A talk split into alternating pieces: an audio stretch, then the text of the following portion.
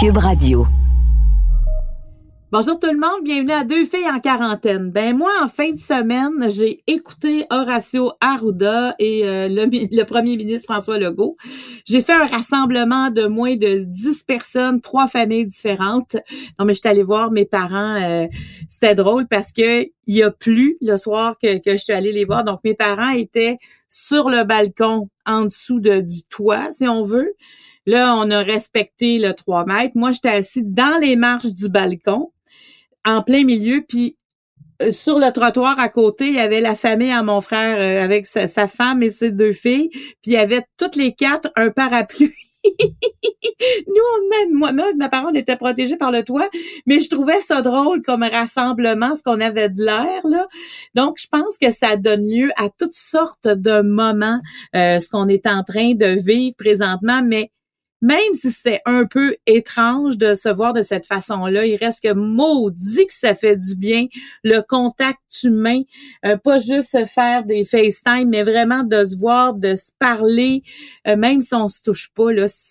Oh mon Dieu, je pense que ça fait qu'on apprécie encore plus euh, la présence des autres. Puis on a eu des fous rires. Ça a été vraiment un beau moment. J'avais envie de vous le partager parce que Sinon, ça aurait été banal. Avant le confinement, ce que je suis en train de vous raconter, ce serait pas arrivé comme ça. On n'aurait pas fait ça de même. Mais là, ça prend tout son sens. Aujourd'hui, on rencontre, on va jaser avec quelqu'un que tout le monde aime. je dirais que c'est la reine du country. Alors, ça commence maintenant.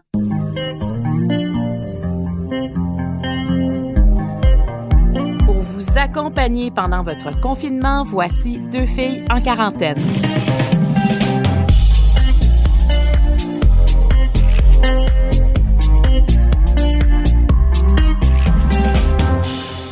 Bon, j'ai l'impression là que j'ai vraiment la vedette du moment. On la voit partout, elle est pétillante. C'est une femme qui parle, qui a des choses à dire. Puis là, ben, je pense qu'on a envie de l'entendre aujourd'hui au balado. Bienvenue, Guylaine Tanguay.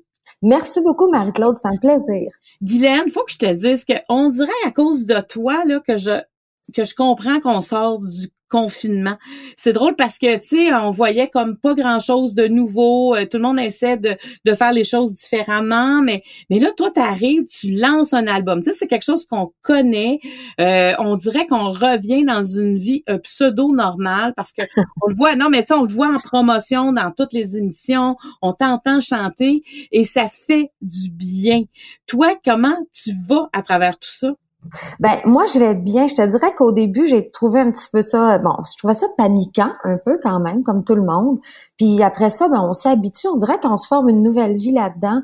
Mais à un moment donné, je trouvais que ça, on dirait qu'on faisait du surplace, c'est-à-dire que j'avais l'impression qu'il se passait pas grand-chose, en tout cas pour nous autres.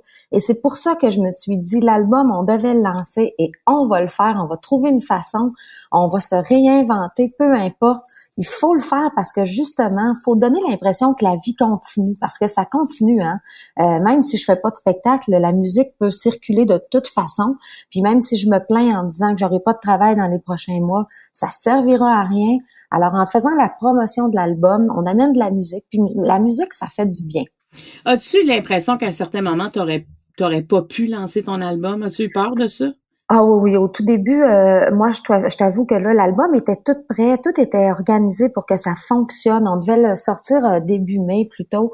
Puis euh, à un moment donné, ben, je me suis fait dire, écoute, on a un problème, on peut même pas en fabriquer, on peut pas imprimer de, de pochette, il y a rien qui est possible. Alors là, on s'est dit, bon, mais comment on va faire ça? On a attendu un peu, puis comme d'habitude, je dis, moi, je dis tout le temps que le temps va faire son œuvre et que si c'était dû pour être lancé, ben que ça allait s'arranger, puis sinon, ben on va passer tout droit. Et puis là, à un moment donné, on nous a téléphoné, puis on a dit, on peut imprimer, on a trouvé une façon de pouvoir les distribuer, parce que pour moi, ça, c'était majeur. Euh, moi, là, mes fans, ma gang, comme je l'appelle, ben oui, ils aiment bien ça, les plateformes numériques, mais ils veulent avoir des CD physiques. Alors, Musicor a travaillé vraiment très, très fort, puis ils ont trouvé une façon pour les sortir en magasin. Oui, parce que là, il y, a, une revue, d'ailleurs, que j'ai devant moi pendant que je te parle, hein, Vedette Country. et c'est toi, c'est magnifique. Est-ce que tu rajeunis? Toi, t'es-tu partie de l'autre bord des choses, là? non, mais c'est vrai. Ben, c'est drôle, je pense que c'est bien, il y a bien du monde qui me disent, mais on dirait que tu es plus jeune qu'avant. Je pense que c'est juste le fait d'être vraiment à ma place puis de faire ce que j'aime, mais de plus en plus, hein.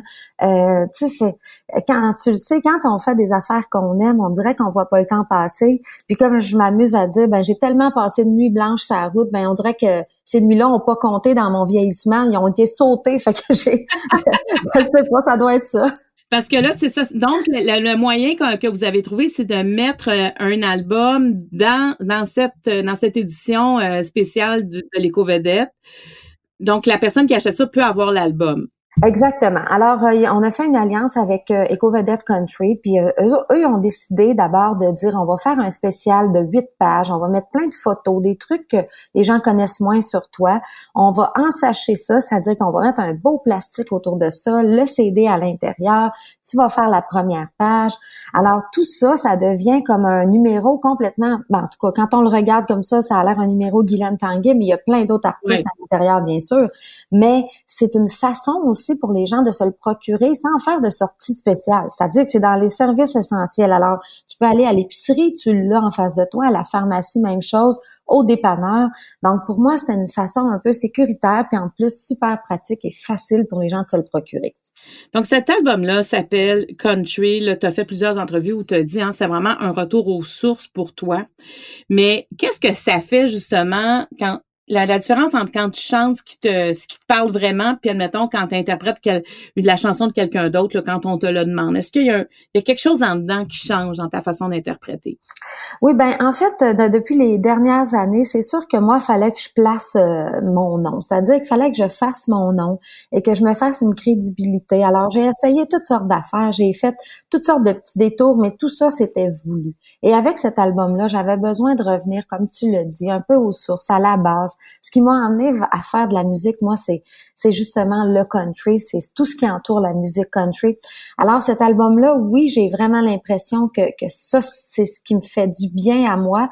Mais tu sais, quand j'ai chanté du Elvis Presley, exemple, j'avais besoin d'avoir de faire du bruit. J'avais besoin que ce soit très très très intense sur scène avec des danseurs. Si je l'ai fait, c'est que j'en avais besoin. Et là, ben je sais pas qu'est-ce qui fait que dans ma vie en ce moment, j'ai comme plus besoin de d'être posée et d'avoir bien de la lumière autour de moi, mais d'être posée. Et je pense que cet album-là va me faire du bien à ce niveau-là. Puis en même temps, euh, ce qui est touchant dans ton album, en fait, je pense que ça avait déjà commencé la démarche avec ton autobiographie, euh, La ligne droite, c'est, tu sais, c'est un, processus d'écriture, c'est un processus aussi de dévoilement. Euh, quand on fait une autobiographie, on se dévoile beaucoup. Et là, tu as décidé d'écrire des chansons. Donc, c'est une autre façon encore de poursuivre ce dévoilement. Oui, exactement. C'est-à-dire que euh, bon, depuis des années, je voulais écrire des chansons. J'avais pas le temps ou je pense que ça c'était peut-être une petite défaite intérieure pour dire j'ose pas mettre des textes sur un papier et les signer. C'est peut-être que je je croyais pas en, moi assez à ce moment-là, mais pour cet album-ci, je me suis dit là, il y a des choses moi dont je veux parler absolument. J'ai des sujets précis.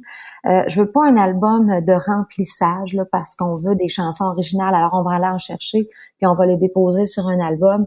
Alors j'ai choisi des sujets qui me touchaient et encore une fois, c'est sûr que quand tu choisis le sujet puis que ça vient de ton histoire à toi, ben tu te dévoiles comme tu viens de le dire, exactement dans comme dans mon autobiographie, mais là euh, c'est des sujets, il y en a des drôles, il y en a des plus légers, il y en a des plus intenses.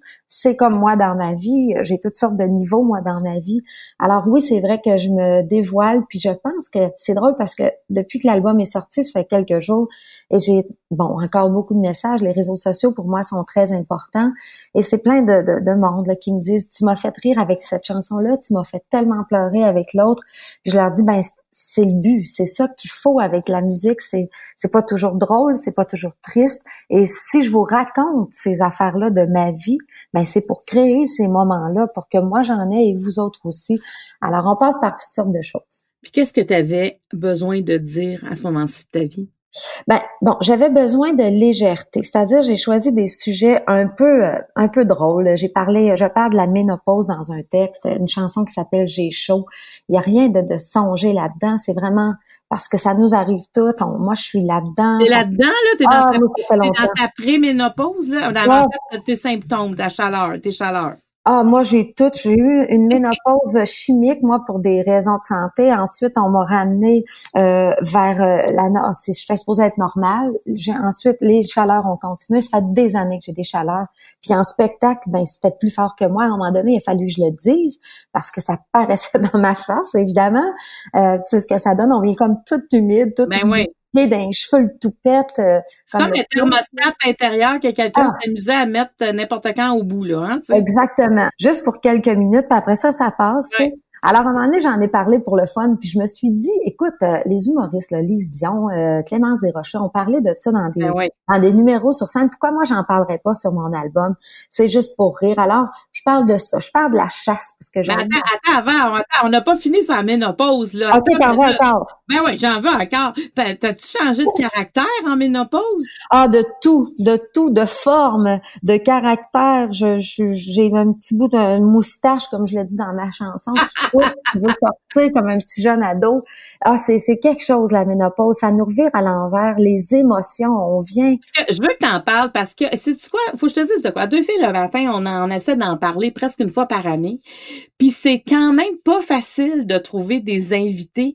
Il y a plein de femmes qui ne veulent pas en parler. Il y a, moi, je savais pas qu'il y avait une forme de tabou autour de la ménopause et pourtant, c'est un cycle normal de la vie de la femme. Tu sais, je me dis, si tu arrives à ta ménopause, c'est qu'au moins tu t'es rendue vivante jusque-là. Tu sais, malheureusement, il y a plein de femmes qui nous ont quittées avant, qui ne pourront pas vivre cette étape. Tu sais, c'est parce qu'on est vivante, là, qu'on est ménopausée. Puis, à toutes les fois qu'on en parle, ça fait vraiment du bien à plusieurs qui entendent ces conversations-là, de dire, OK, je suis pas toute seule à avoir des sauts d'humeur, je suis pas toute seule à être fatiguée. Ben, je sais pas si toi, ça t'a apporté une surcharge de fatigue aussi, la ménopause. Ah, j'ai tout, moi. Franchement, là, tout ce qui peut être écrit sur la, ménopause, je l'ai. Puis c'est pour ça que je voulais en parler, parce que t'as raison. On dirait que les femmes, ils veulent pas dire ça comme si c'est gênant ou c'est honteux.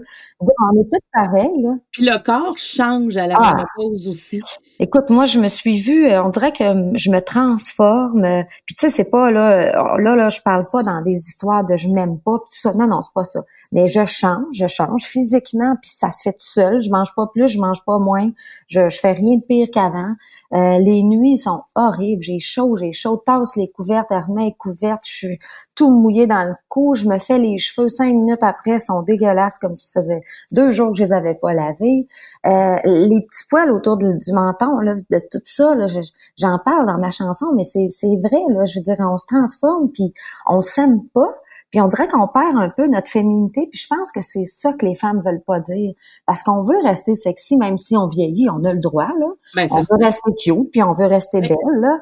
On veut pas juste être une femme qui vieillit, on veut être une femme cute qui vieillit mais ça fait pas, comme je disais, ça empêche pas que je me mette du gloss puis que je sens bon puis que je suis propre là. C'est juste que euh, tout ça, c'est plein de petits travers qui rentrent dans notre vie. Puis un matin, je me lève puis je suis supposée d'être bien heureuse puis pourtant je suis déprimée puis j'ai aucune idée pour pourquoi? C'est plus fort que moi. Puis le lendemain matin, je suis bien trop dedans. Là, je veux dire, je suis bien trop heureuse pour absolument rien. C'est comme là, là, écoute, c'est, le monde à l'envers. Ça prend des maris très, très patients. Moi, Carl, il est très patient. Puis il y a des journées que j'ai dit, là, écoute, parle-moi pas. Je veux dire, euh, pas que je pas, toi-même, ah, je, m'énerve moi-même. Je m'énerve, je tape ses nerfs moi-même. Fait que c'est un peu ça, la ménopause. Mais c'est important. Moi, je, je bravo d'en parler parce que ça, ça fait du bien à bien d'autres femmes. Puis pas juste aux femmes, aux conjoints et aux enfants. Dire, OK, c'est ça qu'elle a, là, parce qu'on la regarde on la reconnaît pas tout le temps, tu sais. Exactement. on se transforme en mini-monstre. Euh,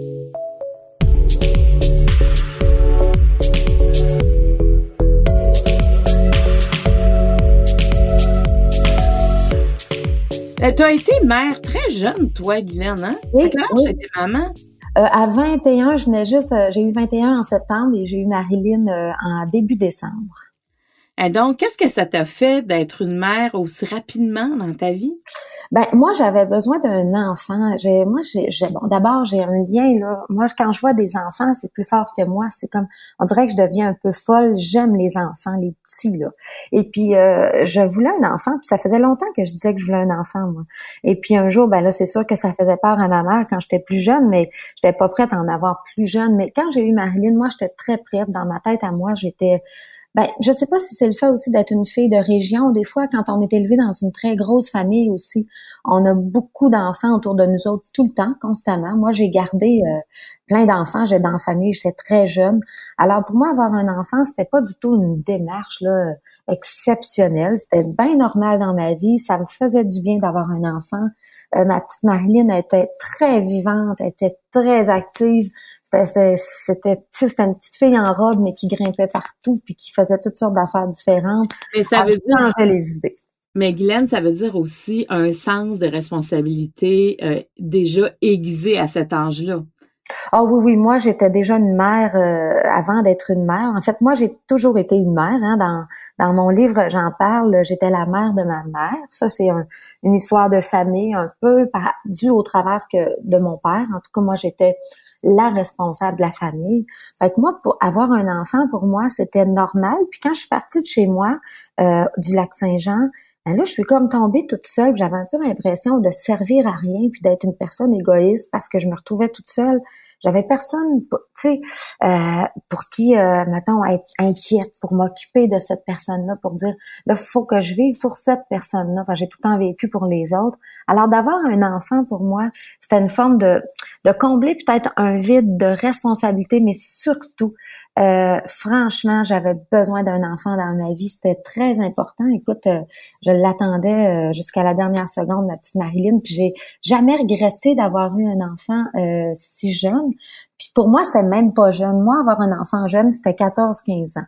À mon âge, là, moi, je disais, ben voyons, je suis pas jeune pour avoir un enfant. Alors c'est drôle, la relation de l'âge.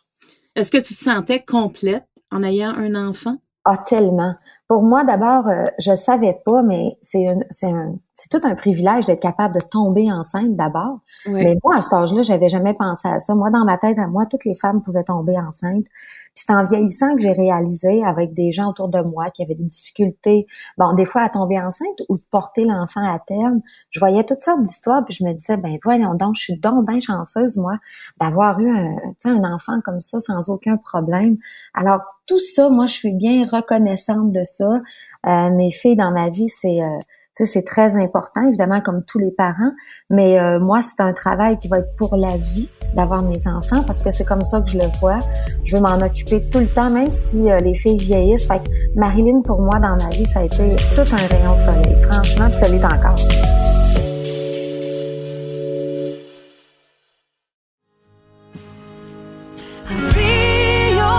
en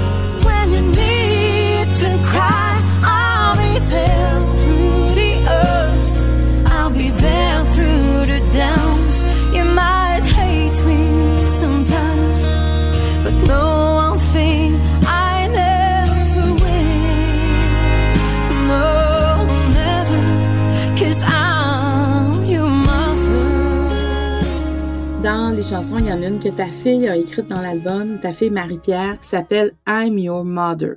Je suis votre mère, je suis ta mère. Qu'est-ce que ça t'a fait de recevoir une chanson? Moi, là, je, lisais les paroles, j'écoutais. Moi, il me semble, j'aurais, me serais écroulée en larmes. En tout cas, la première fois que je l'aurais chantée. C'est exactement ce qui s'est passé. En fait, euh, c'est pas compliqué. Cette chanson-là, c'est un truc qu'on vivait en famille une, ben, pendant un bon moment. Euh, ma plus vieille, justement, Marilyn, qui vit à Whistler, passait des moments très, très difficiles. Puis on s'est beaucoup parlé au téléphone, Marilyn et moi. Euh, souvent, j'étais main libre parce que je faisais à manger, parce que... Puis on jasait, on jasait, comme si elle était à côté de moi. Puis Marie-Pierre a tout entendu ça. C'est une petite fille très, très, très sensible qui comprend tout. Euh, et puis là, ben, elle montée à sa chambre, elle a écrit ça. Puis quand elle est descendue, elle nous a dit, j'ai écrit une chanson pour Marilyn. Elle nous l'a chanté, évidemment, Carl et moi, on était en larmes. Ça, été le Festival des larmes. Et ensuite, euh, j'ai dit, est-ce que tu veux la faire entendre à Marilyn? Envoie-lui cette chanson-là. Je pense que ça va lui faire du bien. Et on l'a envoyé à Marilyn, qui à son tour, évidemment, a eu euh, plein de larmes parce que en même temps, elle était soulagée de comprendre de voir que nous autres, on la comprenait bien dans ce qu'elle traversait, qu'on n'était pas là pour la juger et que moi, là, je suis sa mère, puis elle peut me dire ce qu'elle veut, elle peut me le dire de la façon qu'elle veut. Elle n'a pas besoin de choisir ses bons moments pour m'appeler, même quand ça va très, très mal. Tu peux m'appeler puis me lancer tout ce qui va pas bien. Je vais le prendre sur moi, Puis moi, je vais m'arranger avec ça. Comme j'ai tout le temps dit, euh, appelle-moi quand ça va pas bien, surtout parce que je vais être là pour te soutenir, parce que c'est ma façon de dire, je suis ta mère, j'étais là quand tu étais petite, mais je suis encore là même quand tu es grande. Puis même si on est loin, ben je suis dans ta vie à tous les instants. Et cette chanson-là, c'est exactement ce qu'une mère veut dire à son enfant, peu importe le problème que l'enfant a. Tu peux revenir à la maison, tu peux être là, tu peux me dire euh, tout ce que tu veux. Euh, je serai toujours là pour t'entendre. Puis il y aura jamais, j'aurai jamais à te pardonner parce que ce que tu me fais, c'est jamais grave. Dans le fond, on n'a pas à pardonner à nos enfants, on a juste à les accepter puis les aimer. Guylaine, recevoir ça d'une de ses filles, je veux dire, c'est un, me semble, c'est comme mission accomplie dans ton rôle de mère. Ça, c'est la meilleure phrase que tu pouvais me dire en ce moment. C'est quand j'ai, j'ai reçu ça, je me suis dit, je pense que j'ai assez bien réussi avec mes filles pour au moins, parce que moi, l'important pour mes filles, c'est pas qu'elles aient la plus grande des carrières, que ce soit la, la, plus belle fille de la planète, ça, ça n'a rien à voir. Moi, c'est vraiment comme une, comme personne, comme humain. Je veux que ce soit des personnes à l'écoute des autres, qui soient qu'elles soient capables de comprendre ce que les autres ressentent, vivent, puissent servir et être utiles au monde autour d'eux.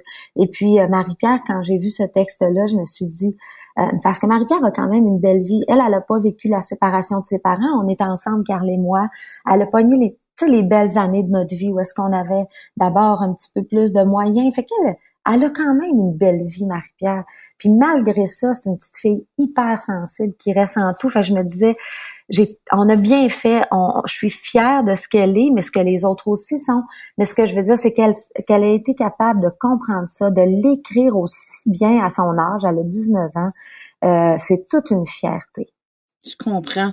Ta fille, Marilyn, on se dit qu'elle, qu'elle, qu'elle, n'allait pas bien? Dans ce temps-là, est-ce que tu aimerais prendre comme sa douleur à, ton enfant, tu sais, comme mère, là? Ben, tellement, parce que quand, d'abord, nos enfants, on veut pas qu'ils soient malades, on voudrait qu'ils soient, on veut être malade à leur place, on veut pas qu'ils aient rien. Mais moi, à un moment donné dans ma vie aussi, euh, j'ai un peu arrêté d'essayer de, me mettre à leur place pour prendre leur douleur, que ce soit n'importe quelle sorte de douleur, des petites, des moyennes, des grandes, parce que je suis un peu trop intense là-dedans, puis euh, je, fais ça avec tout le monde. Je le fais avec mes filles, je le fais avec mes frères, avec ma mère. Si je sais qu'un cousin a quelque chose, je voudrais le vivre à sa place. Et ça, ça devenait assez lourd dans ma vie. Alors, j'ai essayé de, de me dire, ben, je vais essayer de le voir autrement. C'est-à-dire, je vais te laisser ta douleur, mais je vais être là pour te supporter là-dedans. Parce que je peux pas te l'enlever. C'est ton bout à toi. Tu dois vivre ça mais je suis là pour le meilleur, pour le pire. Puis ta douleur, tu peux me la lancer, je peux pas la prendre, mais je vais la comprendre. Puis je vais essayer de de retourner vers toi avec quelque chose de positif suite à ça. Fait que moi, euh, évidemment, quand Marilyn euh, allait pas bien, euh, puis c'est un travail de, de tous les jours qu'elle vit en ce moment encore, j'ai encore parlé hier, et puis il n'y a rien de simple dans sa vie.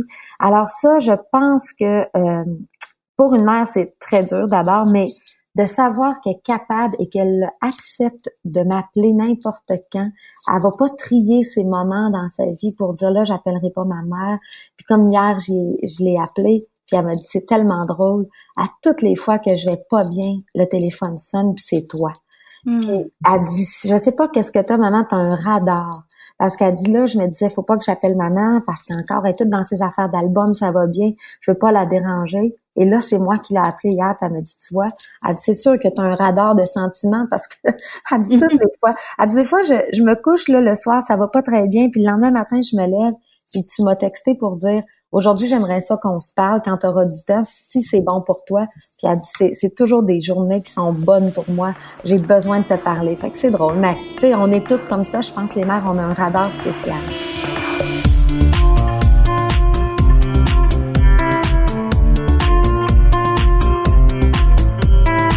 Dans ton autobiographie, La ligne droite, tu, parles beaucoup bon de ton enfance, de ton père, de la vie que vous aviez. Puis ça, tu sais, dans toutes les familles, on a, on a toutes des, des, euh, zones un peu plus sombres. Euh, et c'est pas tout le monde dans la famille qui va en parler ou c'est pas toutes les gens qui sont d'accord avec notre façon de voir les choses. Est-ce que tu as trouvé ça difficile d'écrire des choses quand même très personnelles en sachant que t'exposais ta mère, que t'exposais tes frères? Je, te demande ça parce que je sais qu'il y a beaucoup de gens qui sont dans ces questionnements-là dans leur vie, qui ont envie de parler de leur, leur souffrance et pourtant ils le font pas pour les autres. Ben pendant des années, je l'ai caché. Pendant des années, j'ai fait semblant que ça n'existait pas. Et puis à un moment donné, je me suis rendu compte que c'était trop lourd, puis j'avais besoin d'en parler. Et c'est pour ça que le livre, pour moi, c'est une forme de thérapie. Euh, par contre, avant de le faire, euh, avant de faire cette démarche-là, moi j'en ai parlé à ma mère d'abord. Euh, mm-hmm. J'en ai parlé à mes frères aussi. Je leur ai dit voici ce que je vais faire et euh, je vous, je vais vous impliquer parce que vous faites partie de mon histoire. Mais ça sera pas, je vais pas décrire vos sentiments à vous. Ça c'est, ça vous appartient. Si vous voulez le faire, vous le ferez un jour. Je vais décrire mes sentiments à moi par rapport à cette situation-là. Par contre, je vous, ben, en tout cas, à mes frères, je leur ai dit, je vous propose de pas le lire parce que euh, vous allez découvrir des affaires de notre père qui que vous n'avez pas besoin de savoir parce que toute ma vie j'essaie de vous épargner de ça puis j'ai bien réussi ce qui fait que vous savez pas tout et puis, euh, je pense pas que ce soit nécessaire que vous alliez là en ce moment, à moins que vous ayez besoin de le faire. Mais je vous connais, puis je pense pas que ce soit euh, votre affaire en ce moment. Ma mère, je savais qu'elle allait le lire plusieurs fois, mais ma mère, c'est une, une personne très sincère, sincère dans ses forces, puis sincère dans ses faiblesses.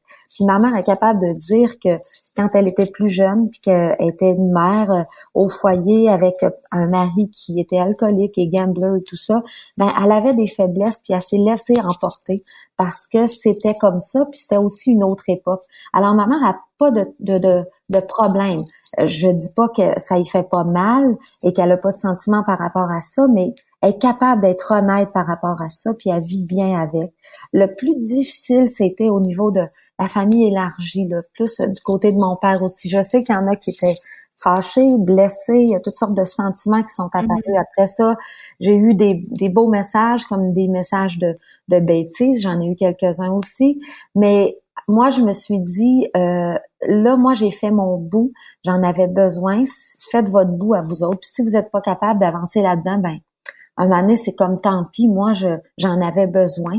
Puis euh, mon père, si je l'avais à côté de moi, c'était ça qui est important pour moi. Je dirais exactement les mêmes affaires et je suis sûre que il serait capable de dire T'as bien fait d'en parler. Si on en avait parlé avant, probablement que j'aurais changé dans le temps. Parce que à cette époque-là, on parlait pas, on disait rien, on se cachait euh, derrière toutes sortes d'affaires, derrière la religion, derrière les, la photo de famille qui devait avoir l'air parfaite, même si c'était pas parfait.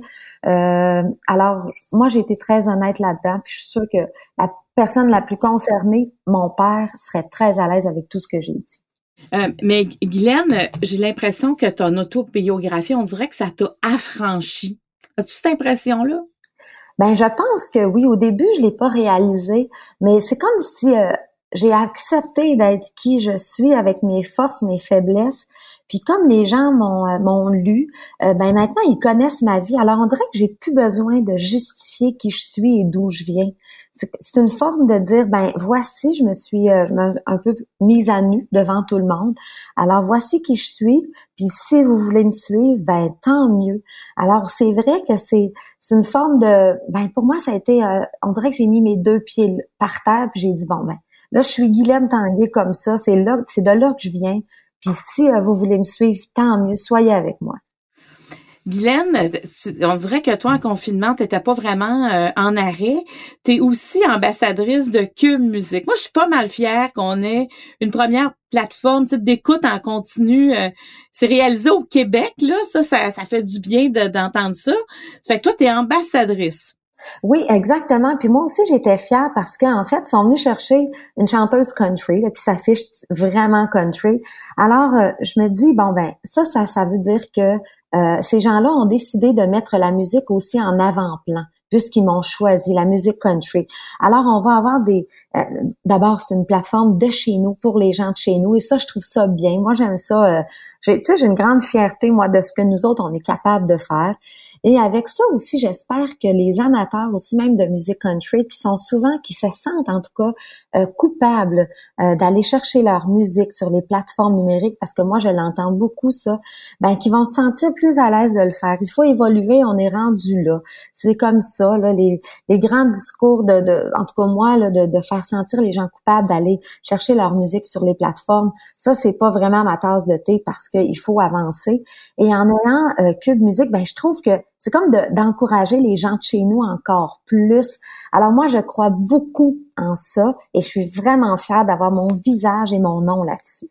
Donc là, tu lances ton 15e album Country, puis là, tu vas faire une tournée de cinéparc. Hey, tu t'attendais-tu à ça dans un jour, de faire une tournée de cinéparc, Guylaine Tanguay? Vraiment pas. D'ailleurs, là, juste pour vous le dire, je vais avoir 48 ans, puis je suis jamais allée dans un cinéparc de ma vie. Ah, moi, j'aime ça. Moi, quand j'étais jeune, on y allait tout le temps dans le station de mes parents. Ah. On s'installait. Écoute, Là, moi, je vais retourner voir des spectacles. Moi, ça me manque tellement d'aller voir des spectacles présentement. Moi, c'est sûr que je vais aller le voir au cinéparc, là. Ben, moi, je trouve ça extraordinaire parce que en ce moment, là, il n'y a plus rien de pareil. Donc, on essaie d'inventer des choses. Et là, il y a des gens qui me disaient, mais qu'est-ce qu'on va faire? On peut même pas sortir de notre auto pour danser. On pourra pas faire ci, on pourra pas faire ça.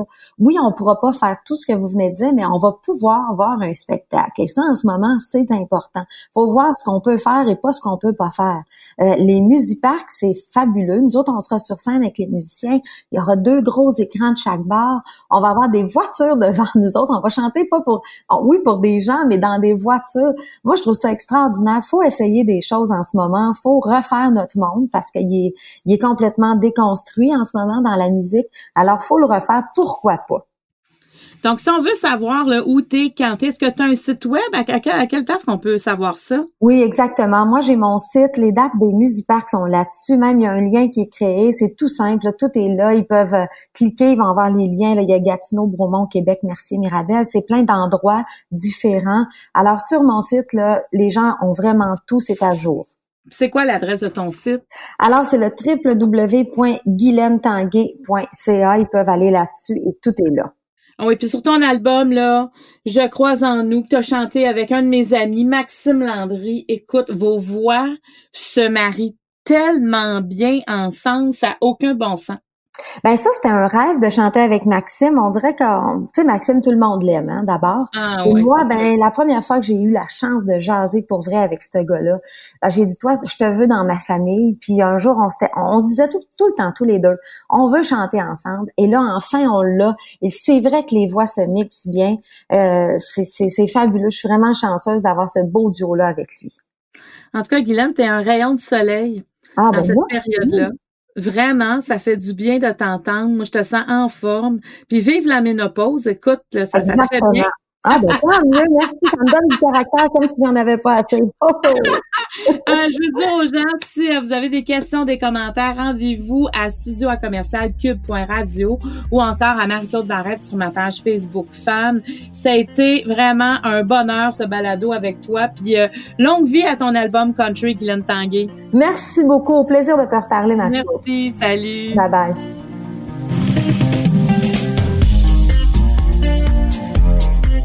Je tiens à remercier toute l'équipe qui nous permet de réaliser ce balado. Producteur au contenu Jean-Philippe Lavallée, à l'animation moi-même Marie-Claude Barrette, l'équipe de Cube Radio, au montage Anne-Sophie Carpentier et le chef réalisateur Bastien Gagnon La France. Deux filles en quarantaine est une production de Cube Radio.